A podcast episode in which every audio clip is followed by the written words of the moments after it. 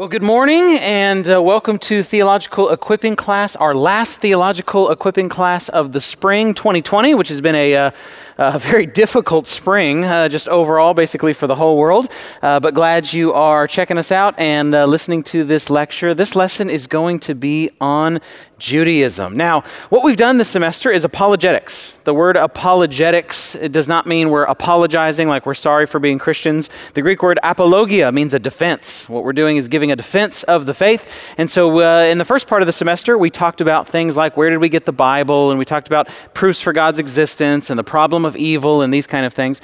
Uh, but what we have done to kind of end and kind of wrap up the semester is talk about different worldviews. Talked about cults, and we talked about world religions and things like that. And so uh, the reason this is important is because you need to know this not only to defend your own faith, but to evangelize those that are part of another faith or a part of another worldview. And so today what we're going to be doing is going through uh, Judaism. Now, I have a special uh, place in my heart, for whatever reason, uh, for those that are Jewish people.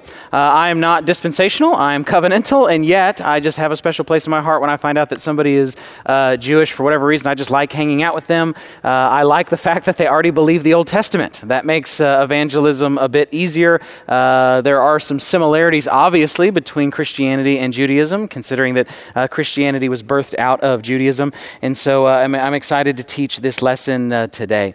Now, a few clarifiers before we get into the lesson itself. First of all, this lecture will be about modern Judaism.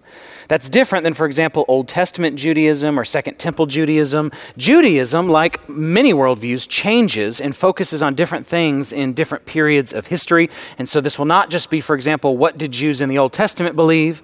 Or what did Jews at the Second Temple period, right in between the uh, uh, end of the Old Testament and the beginning of the New Testament, with Judas Maccabeus and all these kind of guys, what did they believe? But rather about modern Judaism today. Uh, what do those in your workplace who are Jewish, or in your on your sports team who are Jewish, or whatever it might be, what do they most likely believe and why? This lecture will also be about non-Christian Judaism. All right, there are Jews that follow Jesus. There are Jews that love Jesus. In fact, the early converts of the church are basically all Jewish, and then Gentiles get in. And so uh, and so this is going to be about non-Christian Judaism. Obviously, if somebody is ethnically Jewish, but they're a Christian, then they're a Christian. Their Christianity top, uh, tops their uh, uh, Judaism, if you want to say it uh, say it that way. Now, there is a movement that you've probably heard called Messianic Judaism. These are uh, those who try to reach Jewish people by keeping many Old Testament customs and keeping many uh, Jewish uh, ways of living, and yet they believe that Jesus is the Messiah. What are my views on those? Well, it just depends. If it's a group of Christians that are changing certain things about the way they dress and the way they act and certain rituals and stuff that they do just for the purposes of evangelism, that's okay. Paul says that he, when he's around the Jews, he acts like a Jew. When he's around the Gentiles, the Greeks, he acts like a Greek. So that's totally fine. But I've found that there are a lot of Messianic synagogues that uh, say that they believe that Jesus is the Messiah, but they think that you must, or that it is better to, or it is somehow holier to keep Old Testament Mosaic law, such as not eating certain foods and being circumcised and keeping holy days and that kind of stuff. And the Bible's very clear, you don't get to do that. Uh, you don't get to act as though somebody who's following the Mosaic law is somehow holier. The New Testament's very clear that all your righteousness is given to you uh, in Christ. Additionally, a lot of uh, Messianic synagogues that uh, believe that Jesus is the Messiah, when you really press them on their Christology, when you really press them on their Trinitarianism, some of them don't necessarily hold historically orthodox views. So, uh, are Messianic synagogues good or bad? It depends which one it is and what they specifically hold. But today we're going to be talking about non-Christian Judaism, and so we won't really be getting into Messianic Judaism. Okay, let's talk about Judaism. There are about fourteen million people worldwide who identify as being Jewish. That's zero point two percent of the global population. So this is one of the world's major religions. It's a very old religion, but it is uh, it is a bit smaller than some of the other ones. There are more Jews in North America than any other continent. That might surprise you. Okay, that might surprise you. You might think that there are the highest number of Jews in Europe or in uh, you know the Middle East or something like that, but it's actually in North America. And in fact, there are more Jews in New York City than in Jerusalem. Okay, there's a very high Jewish population, uh, specifically in uh, in New York and uh, a lot of places up uh, along the, the northeast east coast of the U S Now, many of the greatest minds and cultural influencers in history were Jewish. This is something that's just fascinating. So last week when I taught on Buddhism, I mentioned some people that identify as being, you know, Buddhist, the, the Tiger Woods and the Richard Geres of the world. But really they're not, they're, you know, entertainers, but they're not going to be major cultural influencers from here on out. People aren't going to remember Richard Gere a thousand years from now or something like that. But uh, some of the greatest minds and the biggest cultural influencers in all of world history were Jewish. One of the greatest philosophers in Judaism, a guy named Moses Maimonides, Benedict Spinoza, if you've ever heard of Spinoza, his original name is Baruch because he's Jewish. Baruch Spinoza, and he changes it to Benedict. He Latinizes it because he gets kicked out of his synagogue for his unorthodox beliefs. But he is a, uh, a brilliant philosopher. Albert Einstein, maybe you've heard of him. Maybe you've heard of Albert, Albert Einstein, okay? He is uh, was Jewish. Karl Marx, for better or for worse, we're not saying that uh, I agree with Marx or even that I think Marx is a great thinker, but he's certainly a cultural influencer. His uh, ideas have certainly in influenced the deaths of millions of people uh, because Marxism is bad, but Karl Marx, still a major uh, cultural influencer, he would have considered himself to be more atheistic, but ethnically he was Jewish. George Gershwin, the uh, famous composer, Edmund Husserl, Leo Strauss, a lot of these guys are famous philosophers. Sigmund Freud, Jewish. Maybe you did or didn't know that. Uh, well, it's a fact that you either did or didn't know that. Those are your only two options. But Sigmund Freud. Robert Oppenheimer, the bomb guy, the atomic bomb guy, Jewish. Jacques Derrida. Ludwig Wittgenstein, one of the most brilliant men to ever live. Wittgenstein is uh, ethnically and culturally Jewish. Jesus, maybe you've heard of him in his humanity, Jewish, right? And then probably Tim Hollis. I don't know what ethnicity Tim is, but uh, I think he's probably Jewish just by looking at him. Uh, but anyway, some of the greatest minds and cultural influencers in history were Jewish, and there's a lot that I didn't put on the list. I mean, this list could go on and on and on. For whatever reason, there is there is a culture in Judaism that values education, that values thought, that values the intelligentsia, that values culture, that uh, is very aware of what's going on in uh, in the world. And so some of the greatest minds in world history are those who are Jewish. Let's talk about a definition of Judaism. The religion and culture of the Jewish people centered around ethical monotheism. That's a pretty good definition to summarize Judaism. I'm going to read it again. Judaism, the religion and culture of the Jewish people centered around ethical monotheism. Now, the term Judaism comes from the Greek word eudaismos, right? Eu, eudaismos, okay? What that means is, uh, that, that has to do with this people from Judea is kind of the idea. Uh, and it's used by the Greek-speaking uh, Jews to distinguish their religion from that of the Hellenistic world.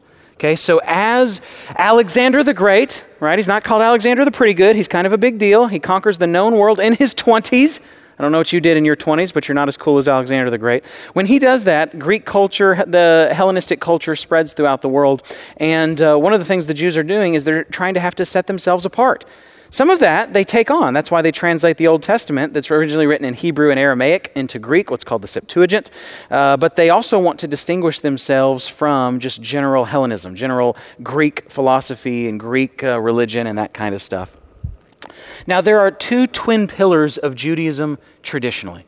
So really, what it meant to be Jewish for much of Jewish history centers around these two twin pillars. So if you understand these things, you understand most of Judaism, although one of these is not a big pillar today. We'll talk about that in a second. But here are the twin pillars of Judaism in the first century, okay? They are temple and Torah. Temple and Torah, okay? The, what, what most of life revolved around, if you were a Jew, for example, especially in the, the time of Jesus, is temple and Torah. The temple was the place of worship. Though God is equally everywhere, you can feel his presence, especially at the temple. The temple is this special place where heaven and earth meet. In fact, in the Old Testament, the Ark of the Covenant, which is in the temple, is called God's footstool. Uh, God doesn't have feet, but metaphorically, it's almost like his feet touch down on earth right there uh, in the temple. And so that's where sacrifices would be done. That's where there would be the priest. That's where atonement would be made, uh, that kind of stuff. So the temple was a really, really huge, important part of Judaism because the idea was that, uh, unlike the other nations, the Jews had God dwelling in their midst. And the other one was the Torah. What is the Torah? The Hebrew Scriptures. okay? The Hebrew scriptures. So much of life was revolved around following God's law, following God's word. You talk about it when you rise up and when you lay down and when you walk by the way, you teach it to your kids. You try to live by it meticulously. You don't turn them to the left or to the right. Those are really the twin pillars of Judaism for much of its history, okay? Now, the, uh, the Sadducees were the group of Jews that were mainly running the temple. Okay, so there's four famous kind of groups in Judaism in the first century. I'm talking about first century stuff today, just to then move into modern Judaism. And the four groups were the Zealots. These were the people that hated that they were ruled by Rome, and they were all the ones with kind of their concealed dagger licenses, and when a Roman soldier wasn't looking, they just kind of stab them to death.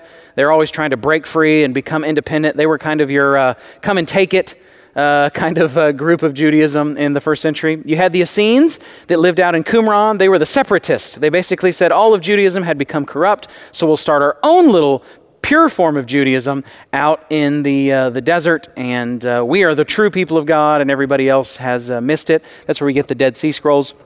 You had the Sadducees, which were more of the uh, priestly class, more aris- uh, the uh, aristocracy. They were kind of the well-born, the wealthy, and they were really the ones in charge typically of the temple complex.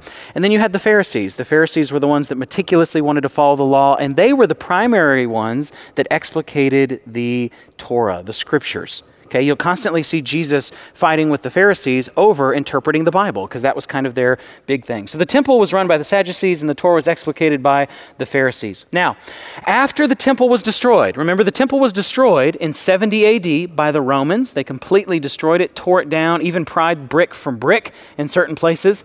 And so they completely destroyed it. You ended up losing one of the twin pillars of Judaism, something that was really, really important and really, really central to the faith. So it was then the Pharisees form of Judaism, which focused on the interpretation of Scripture, that became dominant in what is called rabbinic Judaism. Jews met in synagogues to focus on the study of the Torah, and they formed a new type of Judaism without sacrifices or rituals related to the temple. So in the first century, you've got these different forms of uh, Judaism. The Zealots, Simon, by the way, is called a zealot in the New Testament, which might be a reference to his political leanings and his uh, desire for violence and revolution.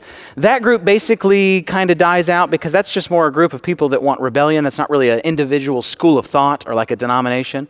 The Essenes eventually kind of die out because they're just the separatist group. The two mainstream forms of Judaism, the Sadducees and the Pharisees, the Sadducees are linked to the temple. So when that's destroyed, their influence is significantly lessened. And so the type of Judaism that is birthed out of the first century becomes what is known as rabbinic Judaism. Okay, that is going to be the uh, forerunner to the, all the types of Judaism that are going to come later through the Middle Ages into the present day. Rabbinic Judaism will shift the focus away from temple because that doesn't exist anymore. And they'll shift the focus away from animal sacrifices. Remember, you had to offer certain sacrifices at the temple. Sometimes even grain offerings as a sacrifice, but you still had to do it at the temple. And so then when the temple is destroyed, what they would then say is, okay, God will accept our prayers. He will accept our holy living. He will accept our study of Torah as sacrifice. Okay, so it's a new type of Judaism that's not exactly like the Judaism of the Old Testament because it's missing some major elements. So it's a type of Judaism that will specifically focus on teaching the, the Bible, focus on teaching the Torah, and then reinterpreting the parts that they cannot do anymore because there is no more temple. Okay? It's kind of a quick history and definition there. Let's talk about the sacred writings in Judaism. Here's one that you'll be very familiar with. It is called the Hebrew Bible. Okay? The Hebrew Bible. The sacred religious text of what Christians call the Old Testament. Now, obviously, they don't call it the Old Testament in Judaism. That's the only Testament. And so they simply call it the Hebrew Bible is usually what it's called. Sometimes it's called the Hebrew Scriptures. It's the exact same list that we as Protestants have in our Bible today. Okay, exact same list. Some of them are in a different order, and some of them are combined, like First and Second Kings might just be Kings or something like that. But it's the exact same content. Now, that should be really encouraging to you, right? Uh, that we really inherit the Old Testament from Judaism, and then we have the New Testament, the writings of the apostles of what Christ did and that kind of stuff for the uh, for the New Testament. Uh, but we inherit the uh, Old Testament from Judaism, and we have the exact same content, the exact same books uh, that they do. Now, a lot of times, the uh, Hebrew scriptures are called the Tanakh. I don't know if you've ever heard that phrase, the Tanakh, okay? What that is, those uh, the first part of that, T A, and then N A, and then K H, that stands for the three parts of the Old Testament. Okay, so the Old Testament, or the Hebrew Bible, is the same Old Testament that we have uh, in our scriptures as Christians. But you'll notice that they're broken up really into three kind of parts, if you want to say it that way. You even see this in the New Testament, that there is the law, the prophets, and the writings. The law is the Pentateuch, the first five books of the Old Testament, the law of Moses, Genesis, Exodus, Leviticus, Numbers, and Deuteronomy. The, uh, the prophets are things like Jeremiah, Isaiah, et cetera. And then there are the writings, right? Things like the Psalms or the Proverbs or some of these other different genres. Those are the three uh, big sections, if you want to say, of the Old Testament. And constantly in the New Testament, it will use this kind of division. It will say that uh, Jesus will say, say things like, the law and the prophets speak about me. Or people will talk about the law and the prophets and the Psalms, that is the writings. And so this is a common designation uh, in Judaism, even within uh, Christianity, that the Old Testament is divided into these three sections. Well, that's what Tanakh stands for. The T part stands for Torah. The N part stands for prophets. In Hebrew, Nevi'im. Nevi'im is the Hebrew word for prophets. And then that uh, kind of hard K sound there at the end stands for the Kethuvim. The, the writings is what that means in Hebrew. So you've got the Torah, the Nevi'im, and the Kethuvim. And if you just take the first letters of each of those and uh, kind of throw some vowel sounds in there, you get the Tanakh. Okay? And so sometimes the uh, Hebrew Bible is called that, but that's where that uh, comes from. Now, in addition to that, you do have another sacred writing in modern Judaism that you start getting in Rabbinic Judaism and then moving forward. This is not something that Jews of the Old Testament would have known, uh, but it is called the Talmud. I don't know if you've ever heard of the Talmud, but the Talmud is a really big deal in modern Judaism. What is the Talmud? The Talmud is the body of Jewish civil and ceremonial law, including legend, comprising the Mishnah and the Gemara, okay? It references over two thousand Jewish teachers and scholars, and it is enormous, by the way. The English edition of the Babylonian Talmud is eighteen volumes. So if you're going to become a rabbi, you're going to have to read a lot more than just the Old Testament. You're going to have to read a whole lot of what is called the Talmud, okay? What is called the Talmud. Now, the, the, the Talmud, the idea of this is, is, is this, and this is very common in Judaism. This is also somewhat common in Roman Catholicism, by the way. It's that you don't just have God's written word, his or his uh, written Torah, but you also have the tradition that's been handed down by the community, kind of like an oral Torah. It's kind of the same way in Roman Catholicism. The Bible is the ultimate authority in Roman Catholicism, but you have to take into account and you have to interpret it through the lens of church tradition, creeds, councils, decisions by popes, canon law, and that kind of stuff. So you end up getting kind of a written Bible and a spoken Bible, if you want to say it that way. You have the same thing in Judaism. You have kind of a written Torah and an oral Torah. And so there is no, to, to their benefit, to their credit, there is no just reading the Bible. You understand that? When people just say, why can't we just read the Bible? Or why can't we just teach the Bible? There is no just reading the Bible. Every time you read the Bible, you are interpreting the Bible. So you can't just read it and act like it has no meaning. As soon as you say what the meaning is, you're interpreting it, and your interpretation better be correct. Now, what is one of the ways that you can use to help protect your interpretation, to make sure that you get it right? And the answer is by interpreting it the way all the other faithful people before you have interpreted it. Okay, but that's uh, that's why this is so important. They want to see what all these different scholars and rabbis and Jewish teachers have thought about this text. You don't want to be the first one to hold a new religious view. Let me say it that way. Okay, you could be right, but I'd say most of the times you're not, and you're starting a cult or something like that. If you're holding something that's new on a major doctrine, you're certainly wrong, and you are starting a cult. But when it comes to one of these minor things, you're most likely still wrong. If it's new, to quote Tommy Nelson at Denton Bible, if it's new, it ain't true, and if it's true, it ain't new. Uh, all the best truths are old. They're things that people have already thought about before you, and so that's why they want to take into account what is going on in these. Now, the Mishnah, so the Talmud is made of these two parts, the Mishnah and the Gemara. The Mishnah is oral tradition that had been written down. Okay, it's an authoritative collection of exegetical material written in Hebrew and Aramaic, embodying, like we just talked about, the oral tradition of Jewish law and forming the first part of the Talmud. The Gemara is rabbinical commentary and analysis of the Mishnah, forming the second part of the Talmud. So if you want to think of it this way, the Talmud is going to comment on the Bible. The Mishnah is kind of oral tradition. And then the Gemara kind of comments further on that. So if you, uh, you know, if you have the Bible as uh, A, subpoint B is the Mishnah, subpoint little one is the Gemara, or something like that. That's a good way to uh, to think about it. Now let's talk about some of the central beliefs in Judaism. Now we cannot cover everything today. When it comes to the central beliefs of Judaism, there are obviously a lot. It's kind of like if you were to teach every, what, what is it that Christians believe? I mean, we've spent years and years doing theological equipping classes every week trying to teach what Christians believe. So it, this is going to have to just be an overly broad summary, but we will uh, we will do our best. So a few things that they, uh, that they teach, though we cannot cover everything. First of all, and this one is huge, monotheism. This is the idea that there is one and only one God who exists and who alone deserves worship. Okay? This is one of the things that makes Judaism unique, especially in the ancient world. Okay? It's so crazy that this little Semitic nation that nobody really knows about ends up having one of the most dominant ideas in world history, and it's simply this, that there is only one God. There's only one true God. There's only one eternal God. Even in the Old Testament, when it says gods, it is either a reference to false gods, meaning so-called gods, not really gods, but I'm just using your terminology for it, pagans. So there's that.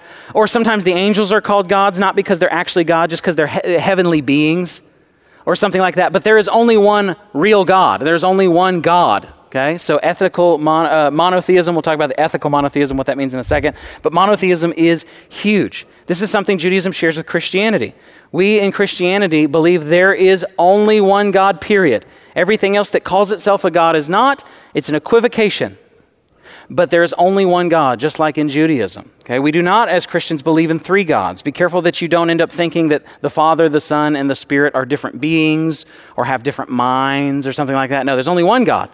And that somehow this one God is also three distinct persons at the same time. And so we'll, uh, we've taught a lot about that. If you want to hear more about the Trinity, listen to some of our lectures on that. But monotheism, a big part of Judaism. Let me read some passages from the Hebrew Bible, or the Old Testament, as we would call it as Christians. Deuteronomy six four, hear, O Israel, the Lord our God, the Lord is one. First Kings eight sixty, that all the peoples of the earth may know that the Lord is God, there is no other. Deuteronomy four twenty-five, to you it was shown that you might know that the Lord is God, there is no other besides him.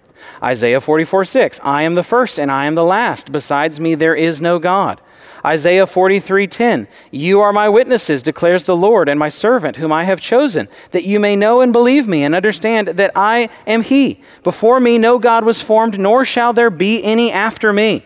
Isaiah forty-five five, I am the Lord, there is no other. Besides me, there is no God. And I could list more, okay? And the New Testament is going, going to go on to say that as well, but obviously the Jews don't believe the New Testament, so I'm not quoting. But the Bible is very clear that there is only one God. I was having uh, dinner one time with some Mormons that came to the door, and so a friend of mine invited them to dinner. And uh, I just said, okay, you guys are polytheistic. You think everybody becomes a God. What do you do with all these passages, especially in Isaiah? And he just goes, yeah, Isaiah's tough. I don't know really what to do with Isaiah. And I'm like, well, how about you repent and stop belonging to a cult and follow Christ? Uh, that, that's a good option. If you don't know what to do with it, you could believe it. And so, but it's not just in Isaiah. It's all over the Old Testament. And then it's assumed elsewhere, and then it's all over the New Testament as well. But monotheism, obviously a huge central belief to Judaism. Ethnocentrism. Now, this one's interesting. Ethnocentrism. Since it's Abraham and his descendants to whom the promises are made, it is important to try to remain ethnically Jewish. Okay, so notice that what you have in the Old Testament is even these commands not to marry outside of Israel, that if you're Jewish, you must marry a Jewish person, that you shouldn't be marrying a Gentile or something like that. Now, let me clarify. Yes, a Gentile may convert to Judaism, okay? But endogamy, marriage within one's own people group, is encouraged in Judaism. So you have this strong ethnic thing that you don't have in Christianity. In Christianity, what you have is in Christ there's neither Jew nor Greek, slave nor free, male nor female. That uh, that what God wants you to do is stop focusing on what makes you different from other people and notice that your race and your gender and all that kind of stuff doesn't really matter. It's that you know Christ, okay? The gospel's going to all nations. But with Israel, that's something that's different. With Israel, there is this focus on ethnicity, that it is good to be ethnically Jewish. Marriage with one's own people group is encouraged. If you read Ezra and Nehemiah, by the way, one of the things that he makes them do is divorce their wife if they are married to a Gentile, and then send away their kids if they're married to a Gentile. This is a big deal in Judaism, which is why the New Testament has to spend so much time saying, now that Christ has come, stop focusing on your Jewishness and focus on your Christianness. Now, what is it that makes you uh, ethnically Jewish today? Well, what rabbis have decided is that to be ethnically Jewish, your mom has to be Jewish. Why is that? because you don't know for sure who the dad is, but you always know for sure who the mom is, okay? Now, today we know more because we have uh, the different, you know, genetic testing and D N A testing and that kind of stuff. But for most of world history, you, you think your dad is your dad, but you're not sure. But you know that your mom is your mom because everybody sees when she gives birth to you and when she carries you in her stomach and that kind of stuff. So I sometimes make a joke where I say, you know, if there's some weird show on T V, Maury or Jerry Springer or something, I'm like, why don't they ever question who the mom is? And it's obviously a joke because you know who the mom is because she carries the baby around in her uh, her stomach. So that's what they've decided. If your mom is Jewish, then you are Jewish. So we've got uh, uh, some members here at Parkway, and uh, his wife is Jewish because her mom was Jewish. So she's Jewish. And then they gave birth, and this guy's daughter is then therefore Jewish. And so I was joking with him the other day. I'm like, man, you're the only Gentile in your family. Your wife is Jewish, your daughter's, any other kids you have will be Jewish. You're the only Gentile, right? But that's something that's important in Judaism, ethnocentrism. A lot of what Paul is trying to do in the New Testament when he's saying that you are not saved by circumcision and food laws and uh, all that kind of uh, Mosaic law stuff, that you're saved by faith in Christ, is he actually is talking about a racial issue. He's talking about Jewish ethnocentrism. He's trying to say that you're not saved by faith in Christ and by acting or being Jewish. You're just saved by faith in Christ, Jew or Gentile. Another important part, now listen to this one. This is something that's interesting to me. I had to, to, to write on this in school. The Mosaic Law is a huge, huge element of being Jewish. Following the commands and practices described in the Torah. Okay, following the uh, commands and practices described in the Torah. Now here's what's really interesting to me. There's a uh, Jewish scholar, his name's Shaya Cohen, and he wrote a book in nineteen eighty-seven called From the Maccabees to the Mishnah. And in that he argued something that's really interesting that I think is right. Okay? Here's what he says. Judaism is more about practice than doctrine. More about praxis than doxa. More about practice than worship or theology. More about deed than creed, if you want to say it that way. That's a good little rhyming way to think about it. Now, l- let me let me explain what I mean. In Judaism, I'm sorry, in Christianity and in Islam, for example, these are creedal religions. The thing that makes you a Christian or a Muslim is what you believe first and foremost. It is about set standard doctrines that you must affirm, you must believe. Yes, there are things you do. Yes, you have to act ethically, and yes, you have to do all these other things if you're going to be an obedient follower of Christ. But that's not what saves you. That's not what makes you first into that religion. In Islam, that does save you because it is a workspace religion. But in both uh, the both in Christianity and in Islam, they're creedal religions. It's primarily about belief, and then there's also practice. Well, listen to this. This is important. Judaism is not primarily a creedal religion. It's primarily about a lifestyle. It's primarily about a practice. Let me prove it to you. I think this is fascinating. If you think back to the New Testament, you have the Sadducees and the Pharisees. They are both considered to be Jewish. Jesus considers them both to be Jewish to some extent, yet they differ radically in their theology. So the Sadducees deny the resurrection. That's a super big deal. They deny the existence of angels, and they only think that Genesis through Deuteronomy are scripture. They only, that's the only thing they think is God's word, okay? But they're still considered Jews. The Pharisees disagree with them on all those points. The Pharisees think that all of the Old Testament or the Hebrew Bible is God's word. They believe in a general resurrection. They believe in angels, et cetera. Yet they're both considered Jewish. How can they both be considered Jewish if they differ on major doctrines like what the scriptures are and whether or not there is life after death? Most Sadducees believed you just died and that was it, end of story. Some of them might have believed that you went to some sort of paradise, but they definitely didn't believe in resurrection or something like that. How can they hold these different views and still both be Jewish? Because Shaya Cohen's thesis is right. Judaism is more about a lifestyle. It's more about uh, a practice. It's more about a culture and a community and how you live your life than it is working out all the details of your theology. That's similar, by the way, uh, to Jeff's lesson on Hinduism. Hinduism is primarily an Indian-style culture, which is why even within Hinduism, you can have you can be a polytheist, you can be a monotheist, you can be uh, an atheist. Why is that? Because it's primarily about the deed more than the creed. It's primarily about uh, praxis more than doxa, okay? I had a, a professor who uh, was a Jewish atheist. He was a philosophy professor, and I always thought to myself, a Jewish atheist, what does that mean? Well, here's what it means. It means that ethnically, he considers himself to be Jewish. He grew up in a Jewish culture, he has Jewish friends, a Jewish family, but he doesn't actually believe God exists, right? And so notice how, uh, how much this has even shifted into modern Judaism. So you could have some variance in belief in Judaism throughout Jewish history, but at least you believed in Yahweh, you believed in God. But today you can even be considered Jewish and be atheistic because it is so much of a cultural, a culture. Now, within Judaism, you have what is called the Halakha. What is the Halakha? It's the totality of laws and ordinances that have evolved since biblical times to regulate religious observances and the daily life and conduct of the Jewish people. That's oral Torah, like we talked about earlier. Oral Torah, these things that may not be written down in the Bible, but they might be written down elsewhere. There are these things you're supposed to do, the ways you're supposed to do it, uh, et cetera. That's called Halakha. I'm going to read that again.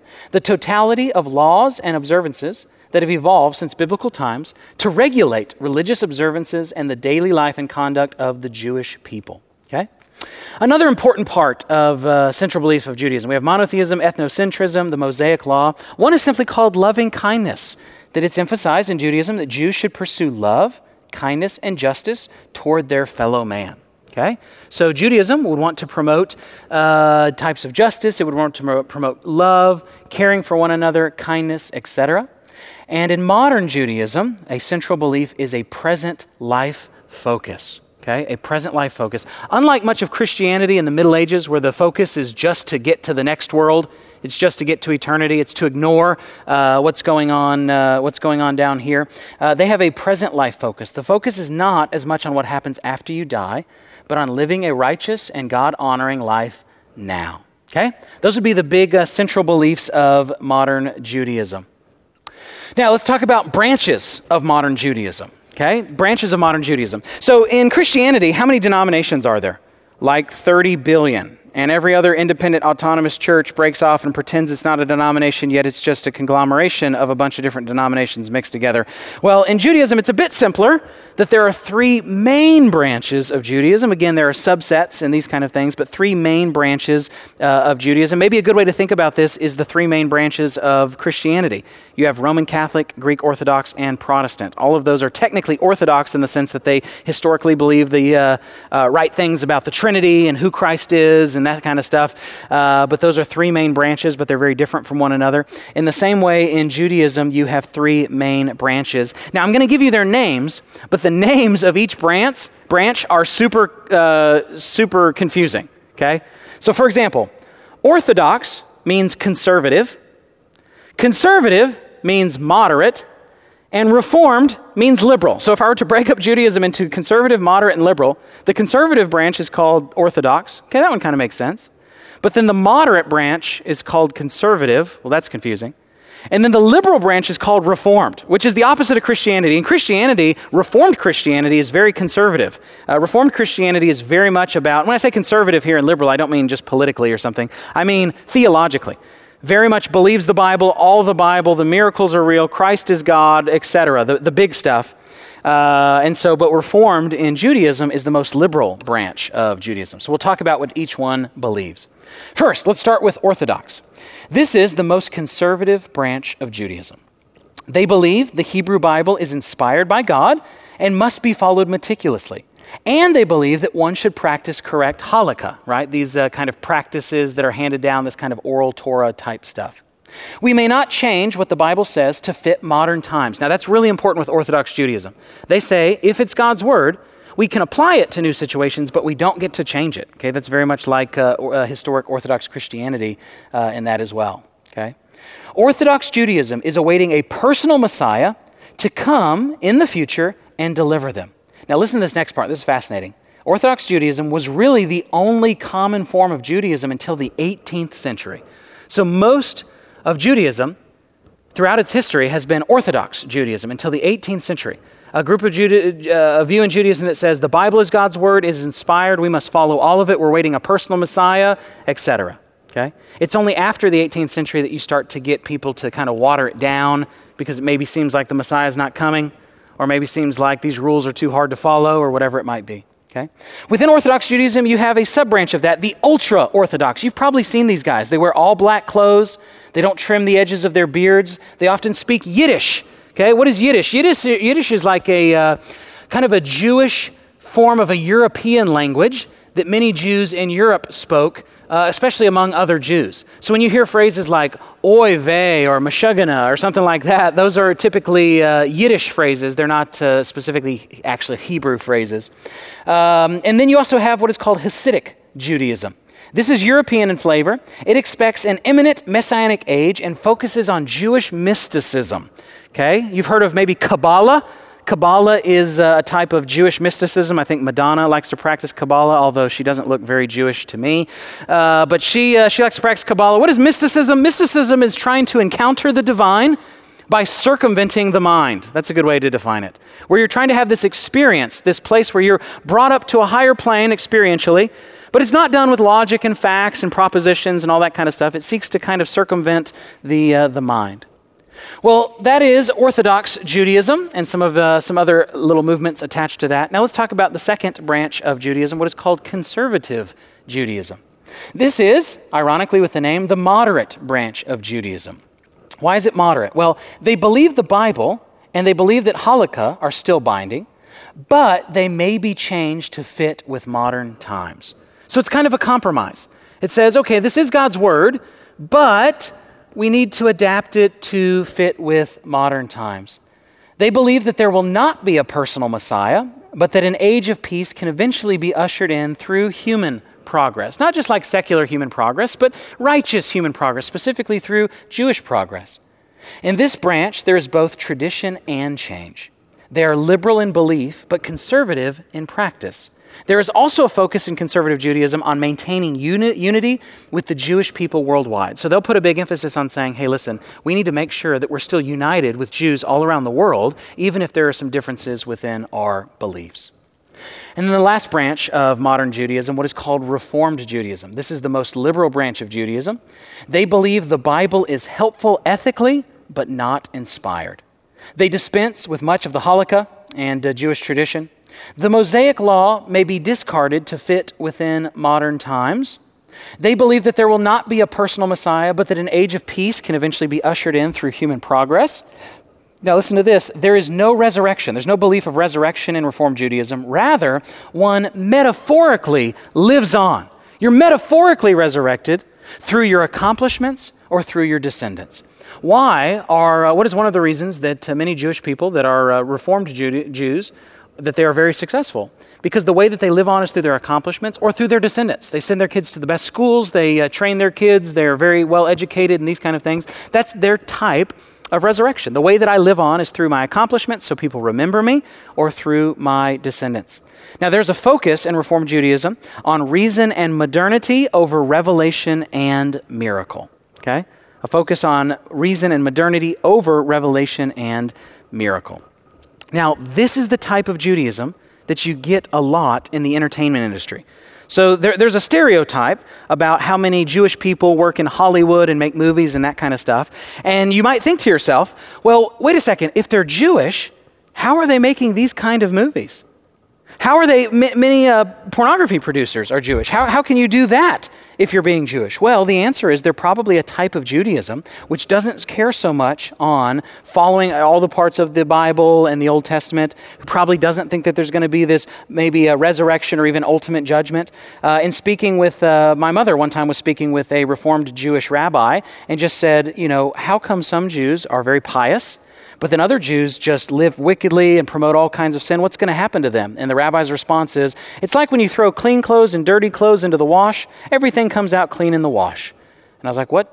What does that mean? That's Reformed Judaism, okay? That's Reformed Judaism. This is the most common type of Judaism that you'll probably get uh, a lot of places in the United States. It's mainly cultural. Uh, it's very progressive. It's very left-leaning, uh, but that's what you get uh, a lot in the United States. Now, there are differing opinions among Jews regarding what's called Zionism, whether or not Jews have a right to the land of Israel, whether it was right for the, the Jewish nation to become its own independent nation, uh, whether or not you should be fighting against Muslims, and to what extent, and enemies of Israel, and all that kind of stuff. This isn't a lesson on Zionism, but just simply to say there's varying opinions among Jews on what to believe about the land of Israel that we don't have time to get into today.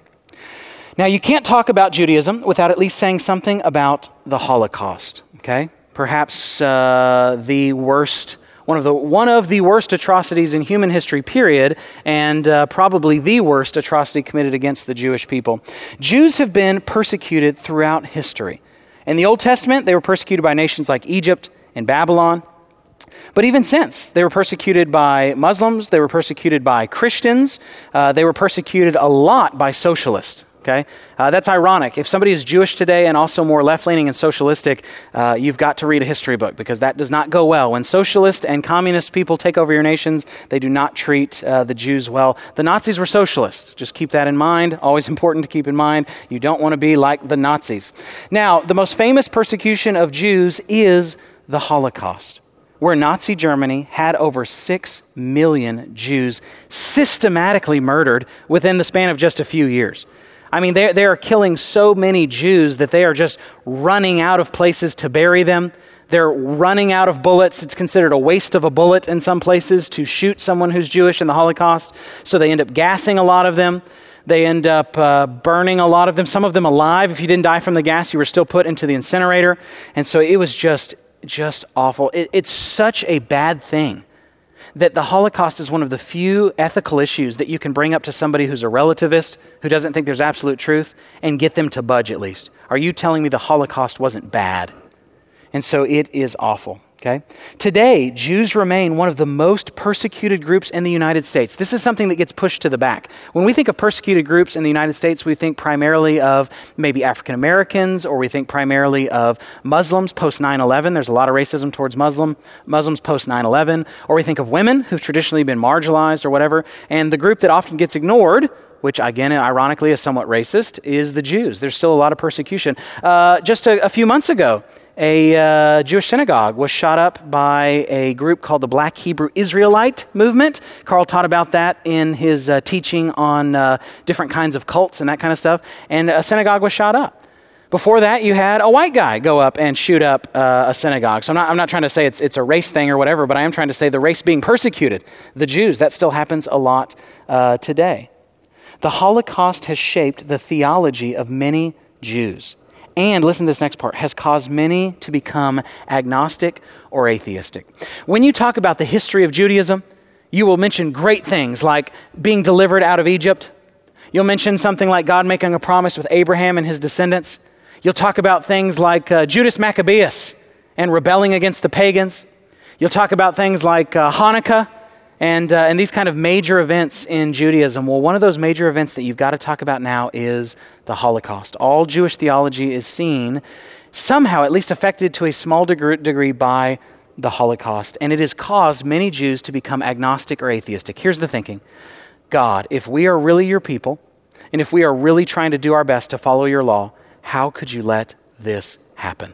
How could you let this happen? So what we need to keep in mind in ministering to Jewish people is we need to keep in mind how much they have been persecuted. This is a, uh, a place where we can agree that that should have never happened, and that was really, really bad. And so uh, so keep in mind when you are uh, sharing the gospel or being friends with or whatever someone who's Jewish, they might see you as somebody who's historically oppressed them. During the Middle Ages, many Christians oppressed uh, Jewish people, and so keep that in uh, in mind. Now, are Jews who do not believe that Jesus is the Messiah saved?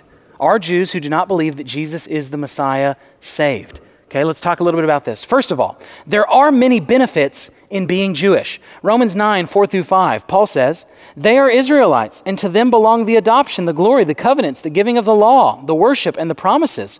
To them belong the patriarchs, and from their race, according to the flesh, is the Christ, who is God over all, blessed forever. Amen." Notice, by the way, and I don't want to get too uh, off topic here, but I think this is interesting. Notice that Paul says that the Jews have privilege. He's pointing here to kind of a cultural privilege, and he doesn't say that it's bad. Privilege in and of itself is not bad. It's good. It depends on how you use the privilege. You should have privilege and then use it to help other people, but privilege in and of itself is not bad. Paul here points to Jewish privilege and all the benefits that it comes with being Jewish. However, though there are many benefits of being Jewish, you are not saved unless you have explicit faith in Christ. The Bible is clear that there is no salvation for Jew or Gentile apart from Jesus.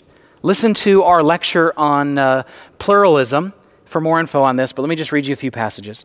Acts four, eleven through twelve, speaking to Jews, it says, "This Jesus is the stone that uh, was rejected by you, the builders, which has become the cornerstone. And there is salvation in no one else, for there is no other name under heaven given among men by which we must be saved." Romans one sixteen, "For I am not ashamed of the gospel, for it is the power of God for salvation to everyone who believes, to the Jew first, and also to the Greek." John three eighteen, "Whoever believes in him is not condemned, but whoever does not believe is condemned already, because he has not believed in the name of the only Son of God." John fourteen six, "Jesus said to him, I am the way and the truth and the life. No one comes to the Father except through me." John three, excuse me, John three thirty-six, "Whoever believes in the Son has eternal life. Whoever does not obey the Son shall not see life, but the wrath of God remains on him." Second John nine, "Everyone who goes on ahead and does not abide in the teaching of Christ does not have God. Whoever abides in the teaching has both the Father and the Son." So Zach, why do Jews not accept that Jesus is the Messiah? That, because that's the big issue. Why do Jews not accept that Jesus is the Messiah? Do you want to know why? Because he died on a cross, because he was killed. What, ha- what is happening in the first century is that the Jews are reading their presuppositions, their assumptions, back onto the Old Testament. They're ignoring passages that talk about the Messiah having to suffer. They're ignoring passages that talk about the Messiah needing to die for God's people. And they're just focusing on the kingly elements of the Messiah, okay? So they're expecting a Jew to come and overthrow Rome. That's what you're thinking if you're in the first century.